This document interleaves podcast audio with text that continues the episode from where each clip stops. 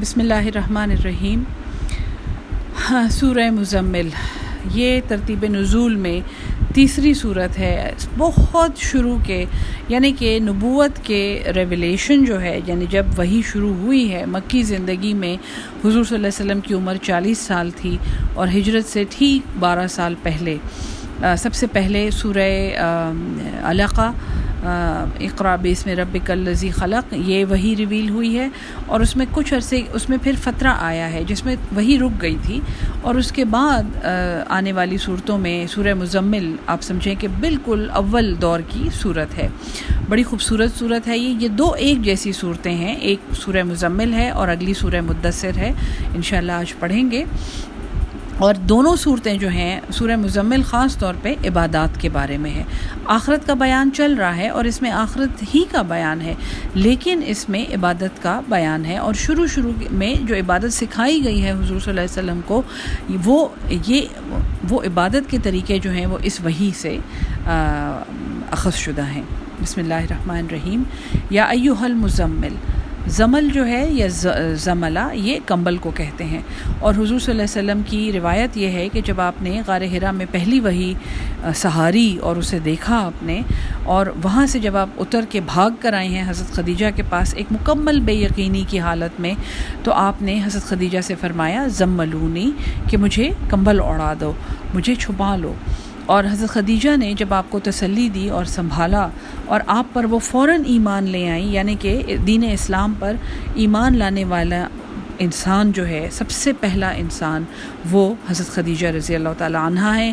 یہ مسلمان عورتوں کا ایک امتیاز ہے۔ یہ صورت جو ہے، آپ سمجھیں کہ یہ اس پیغمبر کے بارے میں اتری ہے جو اپنی بیوی سے منت کر رہا ہے کہ مجھے بچا لو، مجھے کمبل اڑا دو، اور وہ ایک مکمل بے یقینی کی حالت میں ہے۔ وہ یہ کہہ رہا، وہ خود سمجھ رہا ہے کہ شاید اسے جنون ہو گیا ہے۔ لیسلی ہیزلٹن ایک بہت مشہور اسپیشلسٹ ہیں، ایک یہودی خاتون ہیں جو حضور صلی اللہ علیہ وسلم کی سیرت طیبہ کی بہت بہت ہی ماہر سمجھی جاتی ہیں۔ اور وہ یہ کہتی ہیں کہ اگر محمد صلی اللہ علیہ وسلم ہیرا سے اتر کے فوراً یہ کہتے کہ میں پیغمبر بن گیا ہوں اور مجھے میرے اللہ نے یہ پیغام دیا ہے، تو ہم پھر ان کی دعوت پر شک کر سکتے تھے کہ یہ اس نے خود بنا لی ہے یہ دعوت۔ لیکن ان کو خود بھی یقین نہیں تھا اس چیز کا جو انہوں نے دیکھی تھی۔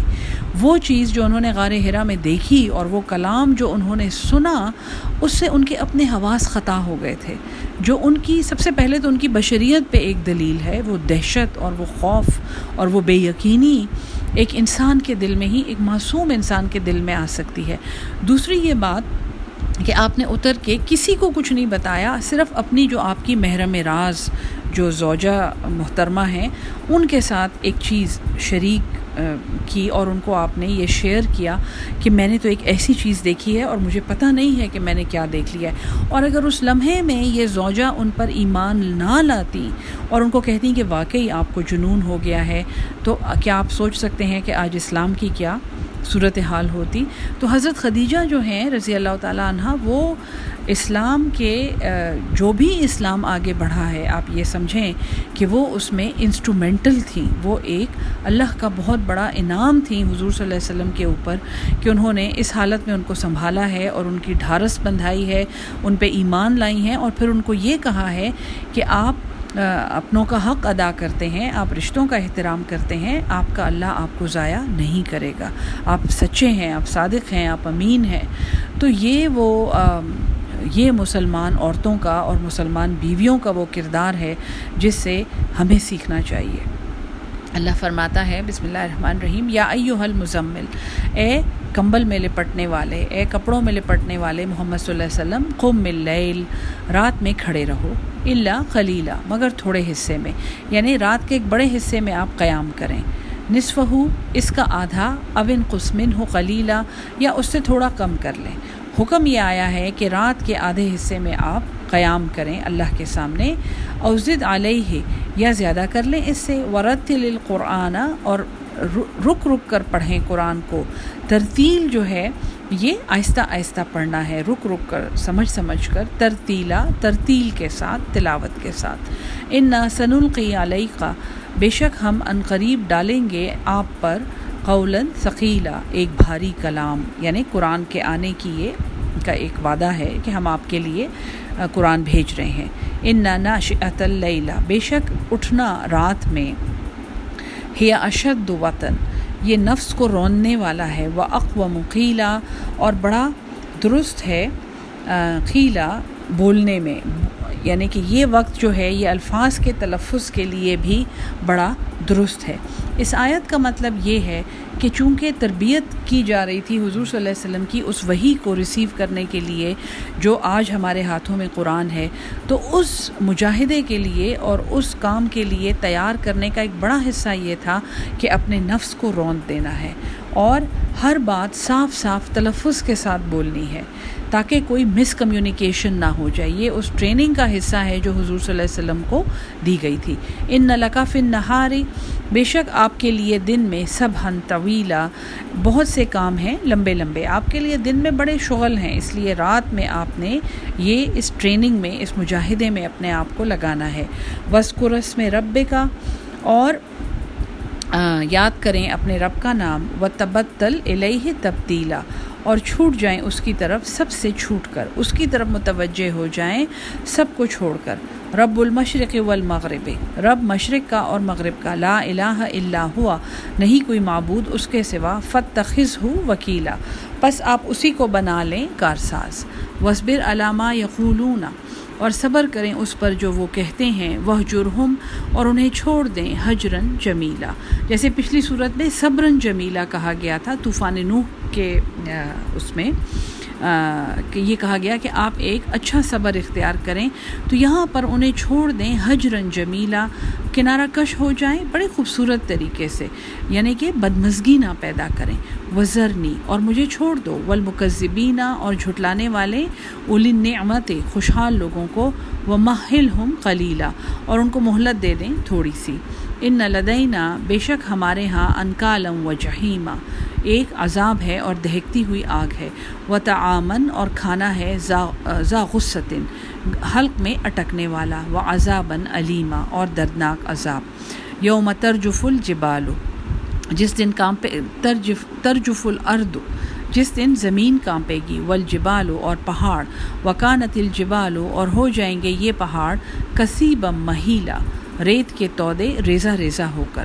انا ارسل نا علیکم رسولاً بے شک ہم نے بھیجا ہے تمہاری طرف ایک رسول شاہدن علیکم جو گواہی دینے والا ہے تم پر کما ارسل نا الا فرعون رسولہ جیسے ہم نے فرعون کی طرف ایک رسول بھیجا تھا فعصا فرعون الرسولہ پس نافرمانی کی کہاں نہ مانا فرعون نے رسول کا فاخذ نہ ہو پس ہم نے اسے پکڑا اخذم وبیلا ایک بہت بڑے وبال میں اور فرون فرونیوں کے عذاب ہم پڑھ چکے ہیں۔ فقی فتقونہ تو کیسے تم بچو گے؟ ان کفر تم، اگر تم انکار کرو گے، یومن یوم یج الولدانہ جو دن بچوں کو بنا دے گا شیبا بوڑھا۔ اس دن کے بھاری پن کا اور اس عذاب کا ذکر ہے، جس کو دیکھ کر بچے بوڑھے ہو جائیں گے۔ نسما منفطر رمبہی جس دن آسمان پھٹ جائے گا اس سے۔ کان وعدہ مفعولا، یہ وعدہ ہے، پورا ہو کر رہنے والا۔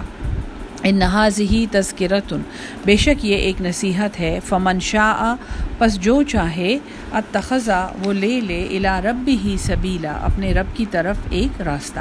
اب ایک طویل آیت ہے اور بڑی زبردست خوبصورت آیت ہے۔ ان ربا کا یا علم بے شک تیرا رب جانتا ہے۔ ان کا تقوم و ادنا۔ یہ کہ آپ قیام کرتے ہیں ادنا من سلوسی قریب ہے دو تہائی رات کا اللہ و نصف ہو اور آدھی رات وسل اور اس کا تہائی، و طوافتم من الزین مع کا اور ایک جماعت ان لوگوں میں سے جو آپ کے ساتھ ہے یعنی با جماعت یا جو لوگ آپ کے ساتھ ہیں، وہ بھی اتنا قیام کرتے ہیں۔ واللہ یقدر اللیلہ۔ اور اللہ اندازہ فرماتا ہے رات کا ون نہارا اور دن کا۔ علما اللہ تو ہو وہ جانتا ہے، عالمہ، اللہ اللہ نے جانا ہے، اللہ توسو ہو یہ کہ تم ہرگز نہیں اس کو نبھا سکتے ہو، اس کو پورا کر سکتے ہو۔ فتح علیکم تو اس نے توجہ فرمائی تم پر۔ شروع میں جو حکم دیا گیا تھا کہ قوم اللیل کھڑے رہو، رات میں نصف ہو اوین قسمن ہو آدھی رات یعنی آدھی رات تک تم کھڑے رہو۔ یہاں پر اللہ فرماتا ہے کہ اللہ نے توجہ فرمائی تم پر فقر بس تم قرت کرو، ما تیسر من القرآن۔ جو آسانی سے، آ جائے قرآن میں سے۔ جس قدر آسانی سے ہو سکے قرآن پڑھو۔ عالمہ، اس نے جانا ہے، ان سیکون و من کم مردہ کہ البتہ ہوں گے تم میں سے۔ اب یہ جمع کو بتایا جا رہا ہے، جماعت المسلمین سے خطاب ہے کہ تم میں سے ہو جائیں گے مردہ کوئی مریض اور آخرون یا کوئی اور یدربون فی الارض، وہ سفر کریں گے زمین میں۔ یبتغون من فضل اللہ وہ تلاش کرتے ہوں گے اللہ کا فضل۔ و آخرون اور ایسے بھی ہوں گے یو قاتلون فی سبیل اللہ، کہ وہ جہاد کریں گے اللہ کی راہ میں۔ تو گو کہ قیام اللیل کی بہت بڑی جگہ ہے، لیکن اللہ تعالیٰ یہاں پہ بہت بڑی ایک رعایت اللہ نے فرمائی ہے۔ اور یہ کہا ہے کہ اللہ جانتا ہے کہ تم اسے نباہ نہیں سکتے۔ انسان کو اللہ نے بنایا ہے، اس کو انسان کی جسمانی ضروریات، اس کی نیند کی حاجت، اس کو سب پتہ ہے۔ تو تو اللہ نے تم پر توجہ فرمائی ہے۔ اور فقرعو ما تیسر من القرآن۔ پڑھو جتنا آسانی سے ہو سکے قرآن میں سے۔ وہ جانتا ہے کہ تم میں سے کوئی بیمار ہوگا اور کوئی سفر کر رہا ہوگا زمین میں۔ وہ اللہ کا فضل ڈھونڈتا ہوگا، اس کی روزی روٹی ہوگی۔ اور ایسے بھی ہوں گے جو جہاد کرتے ہوں گے۔ فقر عما تیسر من ہو بس پڑھ لیا کرو، جس کا جس قدر آسانی سے ہو سکے اس میں سے وہ عقیم الصلاط اور نماز قائم رکھو وہ آت الزکوٰۃ اور ادا کرتے رہو زکوٰۃ و اقرض اللہ اور قرض دو اللہ کو قرض حسنا قرض حسنا۔ یہ آج کل جو ہم قیام اللیل، شاید میں کیونکہ یہ ریکارڈ کر رہی ہوتی ہوں، مجھے ایک بہت بڑی گلٹ ہوتی ہے کہ قیام اللیل کیسا ہوتا ہے اور کب ہوتا ہے اور کیوں مجھ سے نہیں ہو سکتا۔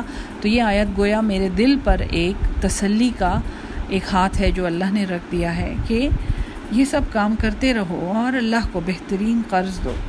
وما تقدموا لانفسکم من خیر اور جو تم آگے بھیجو گے اپنے لیے کوئی نیکی تجدو ہو عند اللہ۔ تم اسے پاؤ گے اللہ کے ہاں۔ ہوا خیرن وہ بہتر ہے۔ وہ اعظم و اعظم اجرا۔ اور بہت بڑا ہے اجر میں۔ وسطر اللہ۔